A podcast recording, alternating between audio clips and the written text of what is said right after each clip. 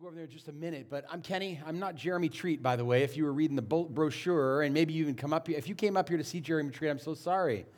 Um, but my understanding is there was a family emergency a couple of weeks ago uh, for, for their family that he needed to bow out. And, uh, and my family was happy to come up here uh, with me and, and fill in.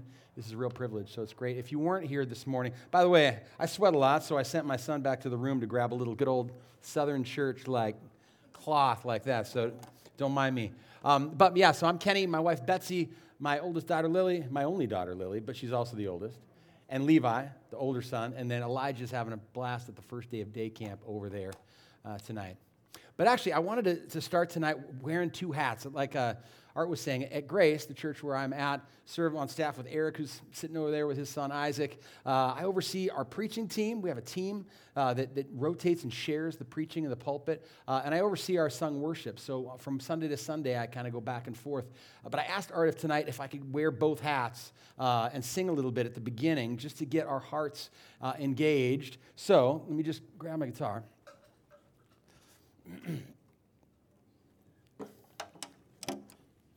I don't know if, if your family has any traditions surrounding camp. I grew up, Betsy and I grew up going to Forest Home, had a lot of traditions surrounding camp. Uh, but in all the years we've been coming up to Hume, God's people said, Amen. Amen. Please be seated.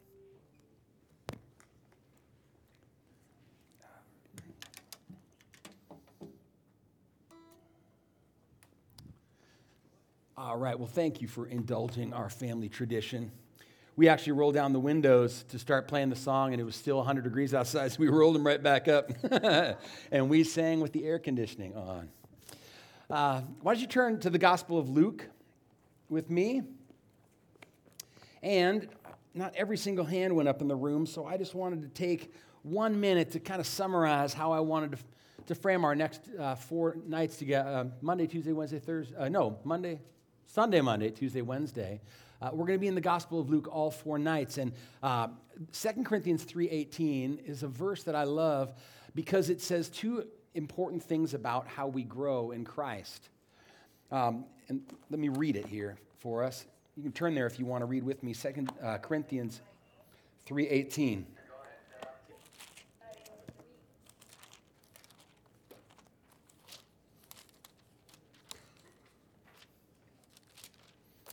It says this Paul says, Here's how we grow in Christ. He says, We all, with unveiled face, so the Holy Spirit takes us who were dead in our sins, blind to the glory of Christ, and he, he pulls back the veil. And now, with this unveiled face, as we behold the glory of the Lord, we're being transformed into the same image from one degree of glory to another. This comes from the Lord, who's the Spirit. And two things I love that that, that reminds us is the process is slow. I love that it's, I think about that often from one degree of glory to another when, when it feels imperceptible to me and I'm discouraged. And sometimes I feel like I'm going in reverse. I'm reminded this process of rooting out the old Adam in us and reconforming us to the image of Christ happens slowly. But it also happens as we look away from ourselves and to Christ, because so often I can get fixated when, I think, when I'm despairing that I'm not growing in Christ. I look here to myself to figure out how do I make myself. And Paul says, no, it happens as your eyes are taking in the glory of Jesus. And the more you're looking at the glory of Jesus, God conforms us into this image. So this week, I want to four snapshots from the Gospel of Luke uh, that highlight different aspects of the glory of Christ that as we behold, in ways we become like. And tonight, it's this I want us to behold in this story of Jesus' interaction with these two very different people uh, that he is a faithful uh, Savior and he's worthy of our trust. He's faithful and worthy of our trust, worthy of all our trust. In fact, um, I want to begin with a question from the Heidelberg Catechism. I don't know if, if you're familiar with the Heidelberg Catechism was written in mid 1500s, 1563 in what is now Germany. And it was a document, both a confessional document. In other words, it was theology. It was trying to uh, collect together what do we believe the Bible teaches about the most important things but it was also written in a format to be a teaching tool. So it's a question and answer format. 129 of the most important questions you can ask of the Bible and answer to help us understand what we truly believe. And the first question is arguably the most important question we can consider. And I, I want us to read it. It's going to be up on the screen there. But it begins with this question What is your only comfort in life or death? Now, as we were singing in Christ alone, I hadn't occurred to me, but I wonder if, I think Stuart Townend, who wrote that song, I wonder if he had this question and the answer to it in mind, because so much of what we just sang is embedded in the answer we're just about to read. But listen to this. Uh, what is your only comfort in life and death? The word only means it's not just saying, what are some things that comfort you in your life and death? There's lots of things that bring us momentary comfort or temporary comfort, even good things. But the only means um, what uh, comfort is strong enough both to uphold me in the face of anything I might face in a fallen world, but also strong enough to enable me to face death in the end if Christ doesn't return first? Is there a single solitary comfort um, that can comfort me, me in both life and death? And here is how the Catechism answers it says this What is our only comfort in life and death? That I am not my own, but belong with body and soul, both in my life and death to my faithful Savior, Jesus Christ. That's the, the angle, the facet of Jesus we're going to behold tonight, that He's a faithful Savior. So, in other words, the entirety of my life rests in the trustworthy hands of Jesus, my faithful Savior. That's where the comfort comes. So, why is that so comforting? Well, the answer goes on. He is fully paid for all my sin with His precious blood and he set me free from all the power of the devil. He also preserves me in such a way that without the will of my heavenly Father, not a hair can fall from my head. Indeed, gets better. All things must work together for my salvation. And therefore, by his Holy Spirit, he also assures me of eternal life and makes me heartily willing and ready for Him uh, from now on to live for Him. That's an extraordinary answer. If, that, if that's all true, that is a comfort in both life and death. The question is do we believe that? Do we believe that Jesus secured and guaranteed every word that I just read in that answer? That Jesus isn't a second rate regional Savior that can comfort us in some things Or can he comfort uh, us in everything, in life and death? Well, Luke wrote his gospel to introduce us to this faithful Savior. In fact, at the beginning of Luke's gospel, when he wrote it to Theophilus, he said, I was so careful in compiling these stories and these parables and these teachings of Jesus because I want you to be certain that all of this is true. And it's not just so that Theophilus and everyone else like us can say, I know the truth and be certain, but that certainty is with a, an ultimate aim. The certainty is so that we can have hope and peace, right? Not just so that we can have true knowledge. But Luke wanted us to have certainty that these things really happen so that we can be really confident that that comfort is secure in life and death a key question in Jesus' ministry as he went from town to town and he taught in ways that left people saying, Who is this who teaches like this? And as he performed miracles and healed diseases and cast out demons and even raised the dead, the question that all of this forced people to ask, right, was Do you know who I am? Right? As he's doing these things, his works are asking the question, as you do you realize who I am? But there's a second question that comes along with that question. It's not just, do you know who I am? But as Jesus' ministry goes on, the second implied question is, do you trust me? Because you can know who Jesus is, even, and get an A plus on the theology test of who Jesus is, but you know, you may not trust him. So Jesus wants us to both know who he really is, but then knowing who he really is, to actually entrust ourselves to him as a faithful Savior. He wants it to mean something. The demons are quite clear of who Jesus is, and they hate him. They don't trust him. So we need to know who Jesus truly is and then trust him. So, my question tonight as we go to this story is Do you know who Jesus is? And do you trust him? Is he, is he your only comfort in life or death? If he isn't, i have been praying that, that this passage tonight would pull that veil back and you would recognize Jesus as the Son of God in his glory. But if he already is, I'm praying the Spirit would just increase your confidence in him. This morning, I, I, read this little bit from Dane Ortlund where he said, I think that we often fail to grow because we just have this domesticated view of Jesus. It's not untrue or uh, uh, um, unorthodox, but it's just domesticated. It's just small. It's through like a porthole window.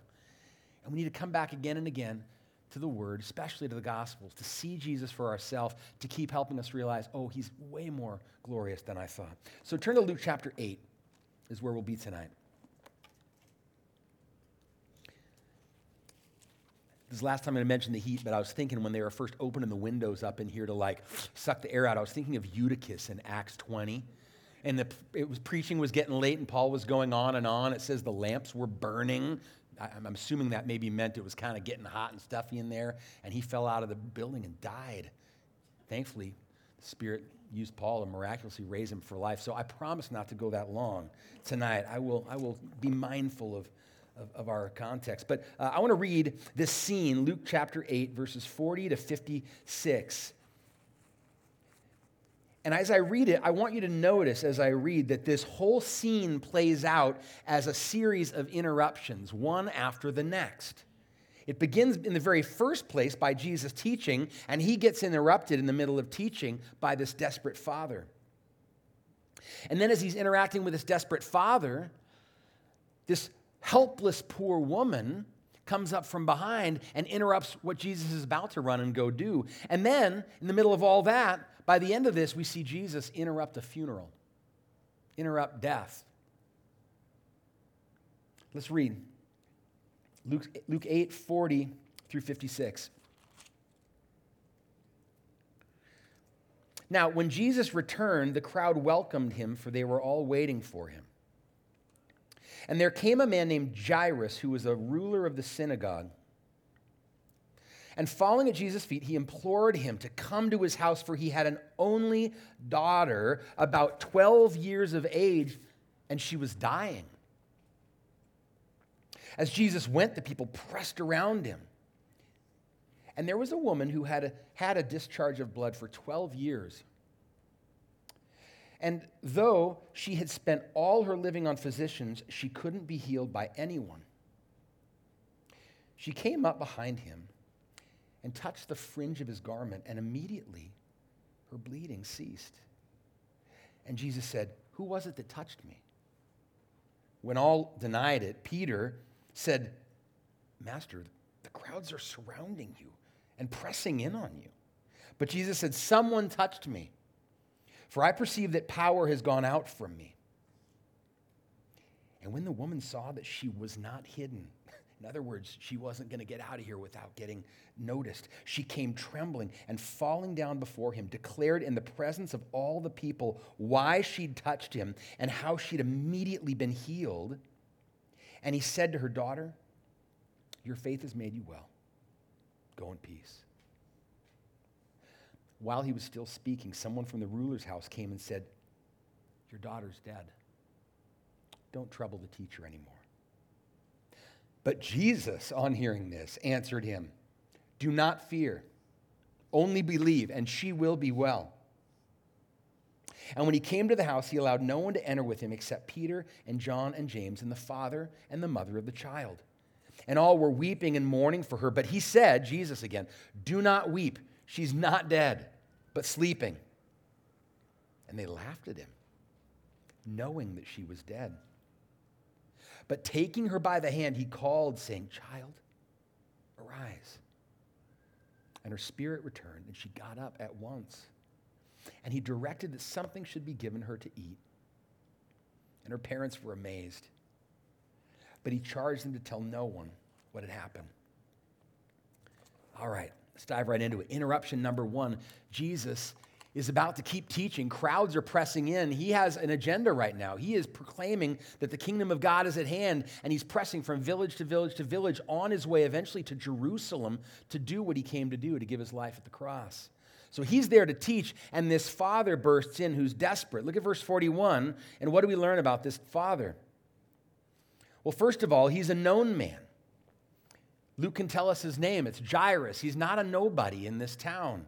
Everyone there would have known him because he was important. It says he was the leader, the leader of the synagogue. So he was influential. He was respected in the community. Likely he would have been financially well off. But we also see in verse 41 he is desperate. Because where we first encounter him is bursting through the crowds, falling on his feet at the dirt, and begging Jesus to come quickly.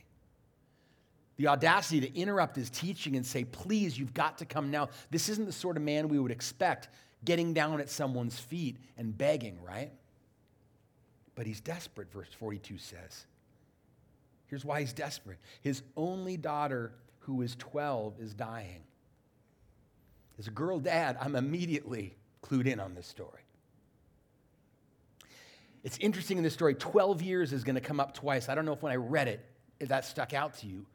Two things, two, two different situations here are described as 12 years. First of all, she's 12 years old, it says. And this is brought up to describe how short of a life she's had so far. She's only just starting, and she's about to die.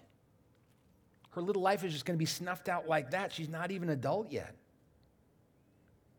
And she's Jairus' only daughter, so it just magnifies the sadness. This is his only child.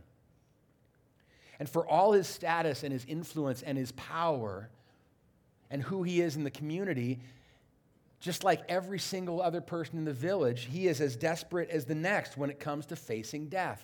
He can't do anything about this, and he knows it. And in that way, we're all like Jairus, right? Death has this way of totally leveling the playing field and making us all realize that the various levels of things that we have and influence we have and wealth we have and whatever, at the end of the day, when it comes to facing death, we're all in the place of Jairus. When it comes, we can't do anything about it. Death is universal. So here's this man. Death has come for his only daughter. She's 12. And he's heard, obviously, that Jesus can do something about it. He's heard about the healings, he's heard about these signs and these works. And so he comes and he falls at the feet of Jesus. Desperate faith brings him to the faith of Jesus.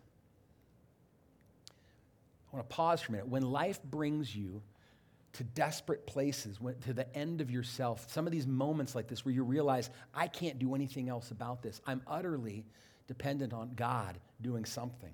Does it drive you toward Jesus or away from him?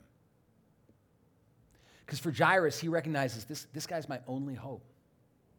And he runs to Jesus. God, I think, in his providence, has countless reasons that he ordains trials for us. And so often, he doesn't tell us, right? The whole book of Job is to remind us, if anything else, that God doesn't owe us an answer. And he's good and sovereign and wise, and he doesn't need to explain himself. And so often he doesn't, and that's so hard for us. We don't get an explanation why. But I do believe that one thing we know in any trial and suffering and desperate place that we face, a purpose that God has for it, we might not know all the purposes, but at least one is to force a desperation that causes us to rely on God.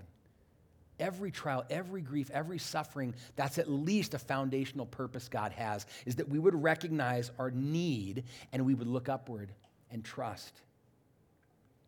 Know, 2 Corinthians 1, Paul describes a time that he and his fellow missionaries um, were so utterly afflicted that he says, We despaired of life itself. We felt like we'd received the sentence of death.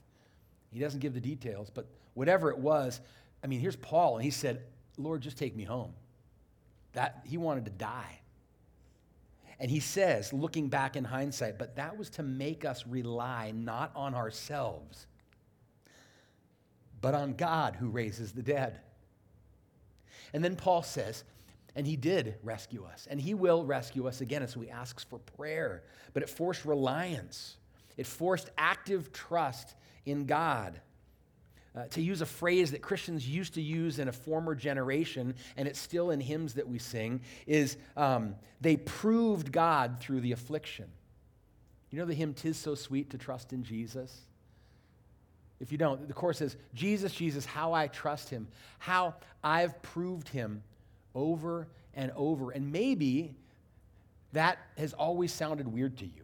Have you ever sung that you thought that sounds like I'm bragging? Like, I proved Jesus? You're not proving anything.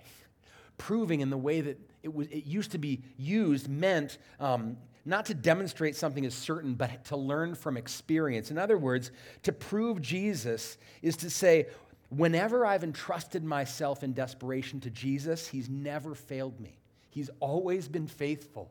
And in that way, as I actively trusted him, he proved himself over and over. And in this scene, I think we see Jairus and this woman prove Jesus in this way. Even with timid faith and desperate faith, sort of fleeting faith, they still nevertheless come to Jesus and they depend on him, and he proves himself faithful in each of these stories. So let's look at each of these stories. Back to Jairus. Sorry, can, I can feel his toe tapping as we're waiting. Jesus agrees to come with them. But just as Jesus went, it says, the people pressed around him and they're slowing him down, which allows time for this second interruption. Look at verses 43 to 50. Jairus is just thinking, okay, there's hope here on the horizon. And there's this woman, verse 43. And unlike Jairus, she's unknown. No one got her name at the end of this scene to say, hey, by the way, who's your name so that it can get included in the story. She's just this poor woman. And unlike Jairus, she's powerless. Listen, every phrase that describes this woman adds to the picture of helpless that she is. She's suffered physically. She's had a bleeding condition for 12 years. Just stop for a minute. Let's put 12 years in perspective. Can you think of where you were 12 years ago? Right now it's 2023, so it's that 2011.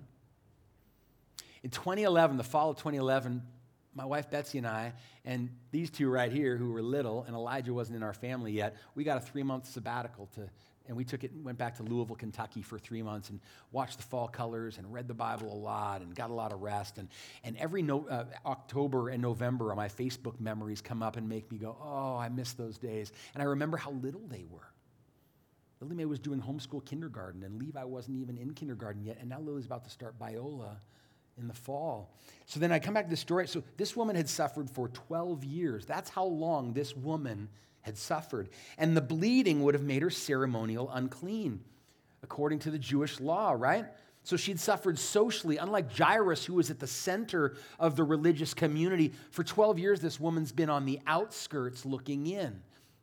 Maybe she hadn't felt a, a hug for 12 years. Physical touch of other people, had to stay distant to keep from making other people unclean. And Luke tells us she'd spent all her living on physicians. She's broke.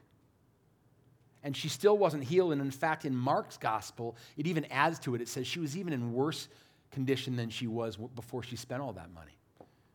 Which, when you think about what first century medicine was probably like, that's probably not very surprising, right? I mean, this woman was in a desperate case.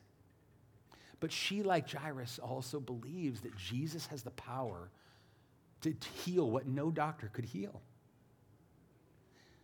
But notice, unlike Jairus, who approached Jesus publicly, breaks in, breaks up the teaching, and says, You got to come with me, she sneaks in from behind silently, covertly, and just touches, touches the hem of his garment. She's trying to just sneak in and sneak out. Why? She's ashamed. She, she knows she's unclean. She knows she shouldn't be anywhere near this crowd, much less in the middle of it where everyone's bumping shoulders and touching, much less touching this honored rabbi who's coming through their town. It seems like this woman, although she has faith that Jesus has power to do something for her, she's not sure that Jesus uh, wants her to touch him. I think she thinks he may be able to heal me, uh, but he surely doesn't want me near him. But he's, she's wrong. Look at verses 44, 45. So she sneaks in and she touches the hem of his garment, and two things happen immediately. One, she's totally healed, completely healed. And Jesus totally knows it. immediately, he knows that this healing has happened. Try to imagine her panic. She's in the middle of this crowd, and if everyone realizes who she is, maybe she has her, you know, you know, garment covered up to kind of keep her face hidden so people don't realize who she is. And all of a sudden, everyone's sort of spreading out from Jesus and just saying, Who was it? Who was it? And everyone's looking around at everyone else but Jesus. Was it you? Was it you? You can imagine her panic. She's going to get discovered and exposed and probably condemned for what she's done. And it's so funny, his disciples, it's sort of like they're like, say, Master, who isn't touching you here? Everybody is touching you. What do you mean, who touched you? But he says, No, something unique and powerful just happened here. One person touched me out of faith, unlike anyone else touched me. Jesus isn't content to let this healing just be this impersonal power encounter. You know, I was thinking about, I mean, so Jesus had this awareness that some, someone had just been healed, right? He could have just thought, oh, bless her heart. But he stops everything because he wants her and all the crowd to know why she'd just been healed. That he's not just a lucky magical rabbit's foot. If you can just get in there and just touch him, you can be healed and move on your way. He's way more than that. He's a loving, compassionate, powerful Savior who wants to be touched. He's just as willing to be interrupted by this woman as he was willing to be interrupted by Jairus. He wants everybody to know it. So finally, she has to raise her hand and say, It was me. And it's not condemnation that Jesus brings, but he commends her, he holds her up. He exposes her faith and then he commends it. Look at verse 47 and 48. When the woman saw she wasn't hidden, she came trembling and falling down before him, declared in the presence of all the people why she had touched him and how she'd been healed. Think about why and how just for a second. So she told all the people why she'd touched him. That is a testimony uh, to her faith, right? Well, the why is I was desperate, but I believed that he could heal me. And the how was to say, I simply just got myself to Jesus. And he says, Daughter, your faith has made you well. Go in peace. I love that he calls this woman, this poor old woman, sick woman, daughter. In the same scene where Jesus just got interrupted, there's still another daughter who's waiting for Jesus' attention. But he stops for this daughter of Abraham and he commends her faith. He says, Your faith has made you well. Pause for a second. I don't want us to misunderstand. Your faith has made you well doesn't mean your faith earned a healing, that your faith accomplished your healing. Her faith got her to Jesus, who had the power to heal. That's how it always works. Our faith never accomplishes any sort of healing or response from the Lord, but it puts us in the posture to receive what Jesus alone can do, right? That's how faith works. Her faith, even though it's timid here, it got her to Jesus and Jesus made her well. I love that. Timid faith is faith. It's not just strong faith. A lot of people's faith have been wrecked by the teaching that, well, if healing doesn't happen, if the answer to your prayer doesn't happen, your faith must not have been strong enough. It must have been timid or weak. All right, what about this woman? Her timid faith got her to Jesus. That's all it took. And he healed her. And not just healed her, but he says to her as she goes, he says, Go in peace. You know, Jesus wants her to know as she leaves that her relationship with God is one of peace. That this little faith that she demonstrated in coming to Jesus was evidence of the heart that she had. Remember all the way back at the beginning of Luke? The angels come, blessed uh, when Jesus is born, peace on earth among those with whom he is pleased. And Jesus says, This daughter of Abraham, go in peace. You're one of those with whom God is pleased. I can see it in your faith. I want to ask can you relate to this woman's timid faith? Do you sometimes feel ashamed unworthy to approach Jesus, unwelcome to bring your request or cast your cares on him? I've felt that way. Maybe it's because of things you've done in your past that you've confessed again and again and again, and it still makes you feel unworthy to ask for his help. Or maybe your things that you're doing right now are keeping you from reaching out to Jesus in faith. Maybe it's things that were done to you in your past, but they nevertheless hang over you like a guilty burden, and they keep you feeling unworthy to fall at Jesus' feet. This picture of this woman tonight should convince you Jesus will not turn you away. He wants you to leave his presence in peace. All right, back to Jairus. Look at verse 49. Can you just imagine what's going through his head right now? As they're just getting started, the, the crowds close in. This woman touches, it stops everything to a halt. And then he asks who touched him and they wait until she identifies. And then he asks the woman to give her testimony. And then he talks more with her. And you can feel him like, let's go. My daughter is dying. This woman's healed. All right. My daughter is dying. Another heart question here Do you trust Jesus when he's not operating according to your preferred timeline? When it feels like he doesn't share your urgency, your concern? Whether it's the how long variety of this bleeding woman, where it's going on and on and on and on, and it just seems like the heavens are just shut or if it's the urgent, fearful variety of this father who's watching his worst case scenario play out before his eyes. But before they can even get a move on and Jesus can get back to the original task, this bad news arrives. It says, While he was still speaking, someone from the ruler's house came and said, Your daughter's dead.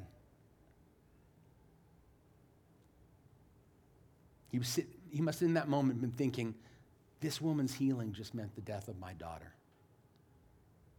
This is worst nightmare. Now, here's the test for Jairus' faith. He had come to Jesus with faith that this man could, could prevent the death of his daughter. She was on death's doorstep, but he can do something about it. But now here's the question can he reverse it? That seems too much to believe. At least that's what the person from his household believes. Look at the text. The person who came with this bad news says, Don't, don't trouble the teacher anymore. In other words, whatever faith you had in him up until this point, this has just exceeded his pay grade. She's gone. Don't trouble the teacher. My paraphrase, Jesus says, Oh, no trouble. Don't fear, only believe she will be well. Don't fear, only believe she will be well. Here's the third interruption. Look at verses 51 to 56. Jesus, the story doesn't end here. He's still going to go to the house with Jairus to get this daughter. Jesus interrupts a funeral with his powerful word. Verses 51 to 53. Here's the moment of truth. Before they arrive, people have already begun their mourning. People are already gathered at the house and wailing, and they're grieving this, this little girl who's died. And Jesus gets there and says, Don't weep. How strange would that have been, right? Don't weep. She's not dead. She's just sleeping. And they laughed at him knowing she was dead. Now, Jesus wasn't mistaken, right? We know this. Jesus wasn't mistaken. He didn't think she was asleep, he knew she had died. But we're supposed to read that and realize for Jesus, death isn't any more difficult than sleep. Everyone is saying, don't bother Jesus anymore. It's too late. And Jesus looks in the eye and says, don't fear, just believe. So the question is, whose don't is he going to believe? Don't bother Jesus or don't fear.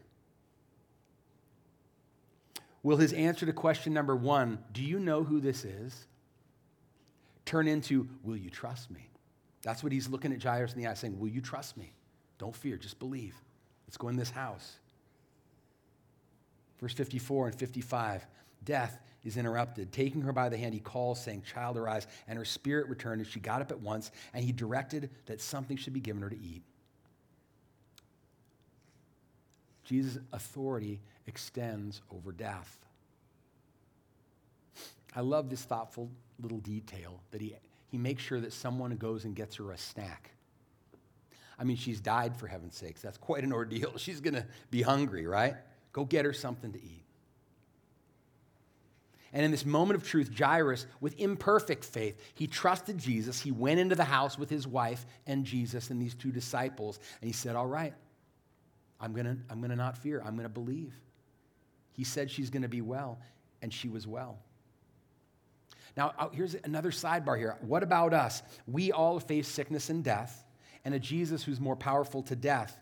And Jesus, I want us to point out, look at the, look at the phrase, do not fear, only believe, all and she will be well. The first two parts of that statement, Jesus has spoken to all of us in this room. Do not fear, only believe. But we've not been given the same specific promise, specifically about our loved ones, that and they will be. If you don't fear and just believe, they will also be well.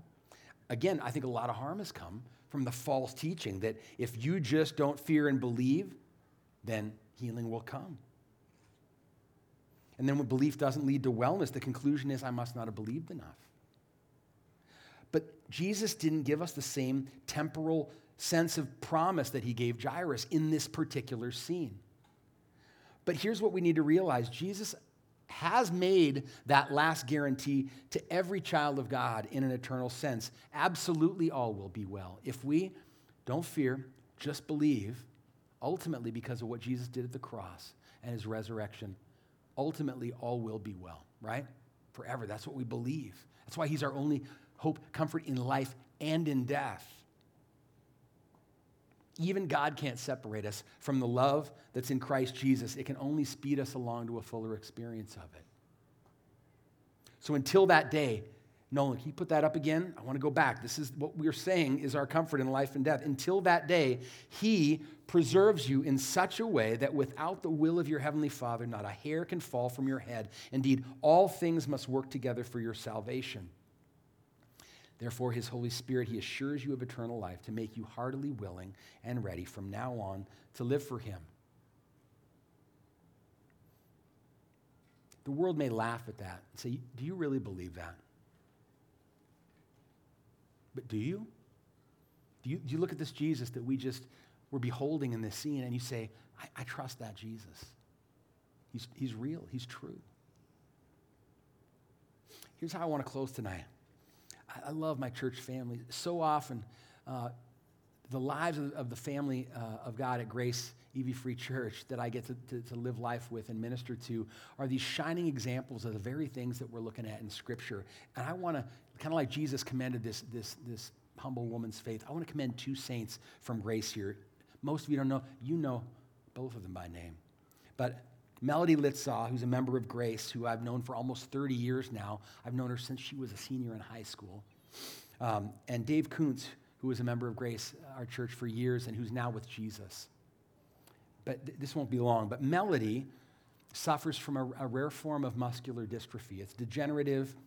Um, it's been it's been brutal to watch. I mean, it's just, it's just a horrible digression. She's in a, in a pre, you know, significant electric wheelchair right now, um, has a, a G tube for feeding. I mean, it's just, it, it's, it's, a, it's an ugly thing. It's just one ugly example of the brokenness of our world and the curse that, that one day Jesus is going to undo.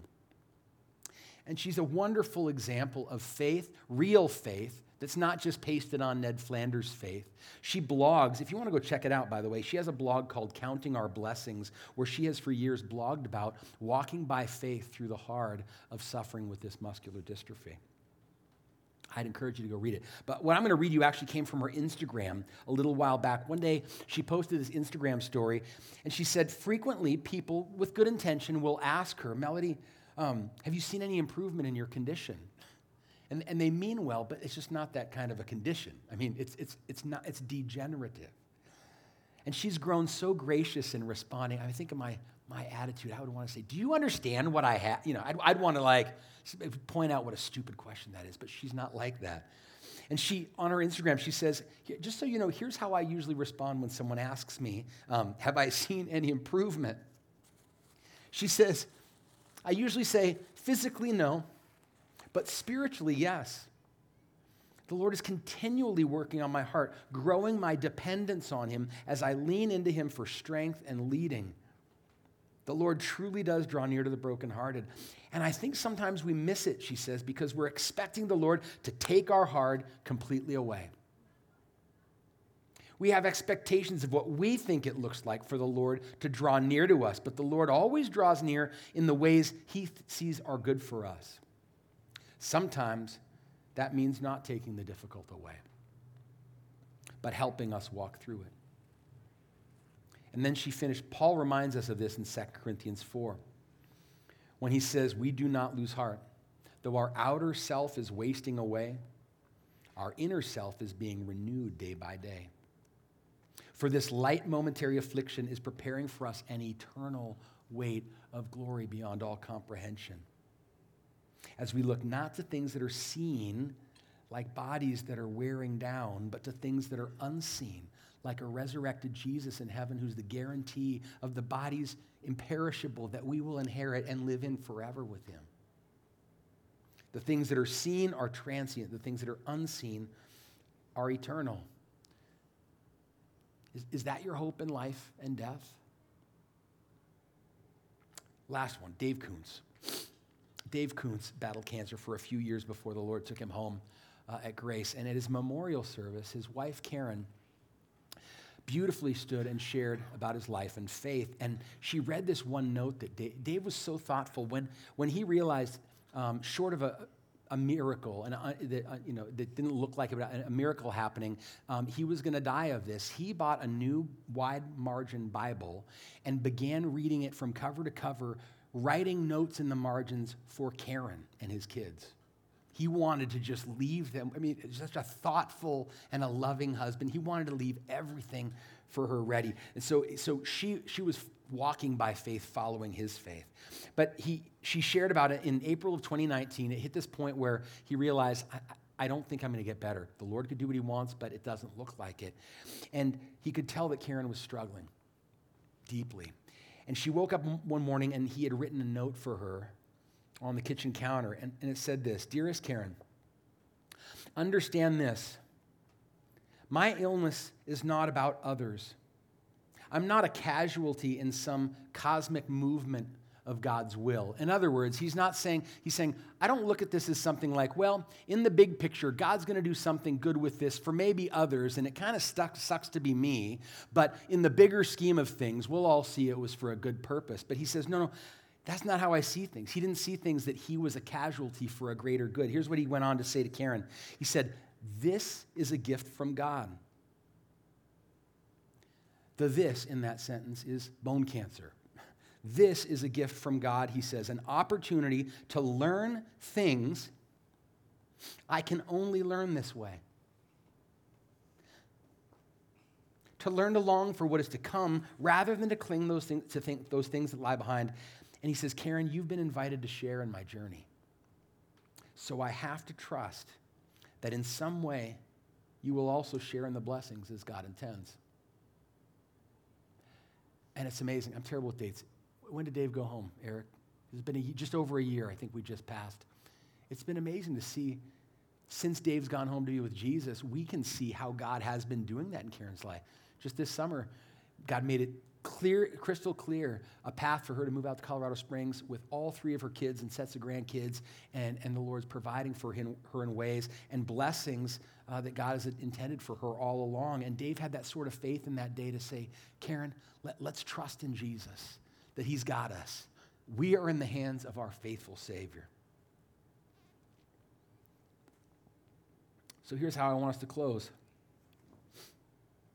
Whatever things you're facing right now, to whoever Jesus is looking in eye, you in the eye right now and saying, Yeah, I see that. Don't fear, just believe. Do you know who I am?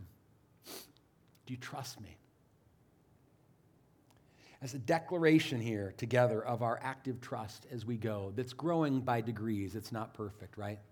Could we stand? I want us to read this out loud. I've read it to you one time, but I would love for it to come out of all of our mouths here as we finish, and we're going to sing a little chorus.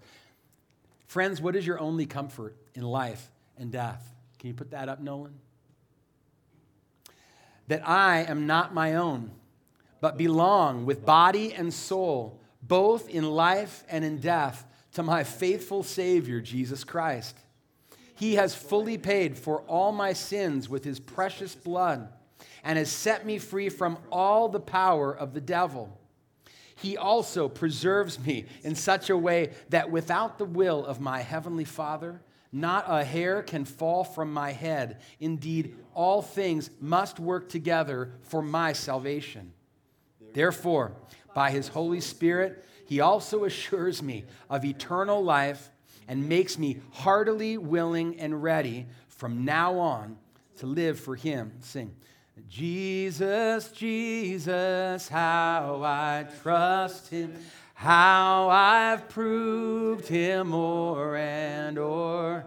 Jesus, Jesus, precious Jesus, oh, for grace to trust Him more. Amen.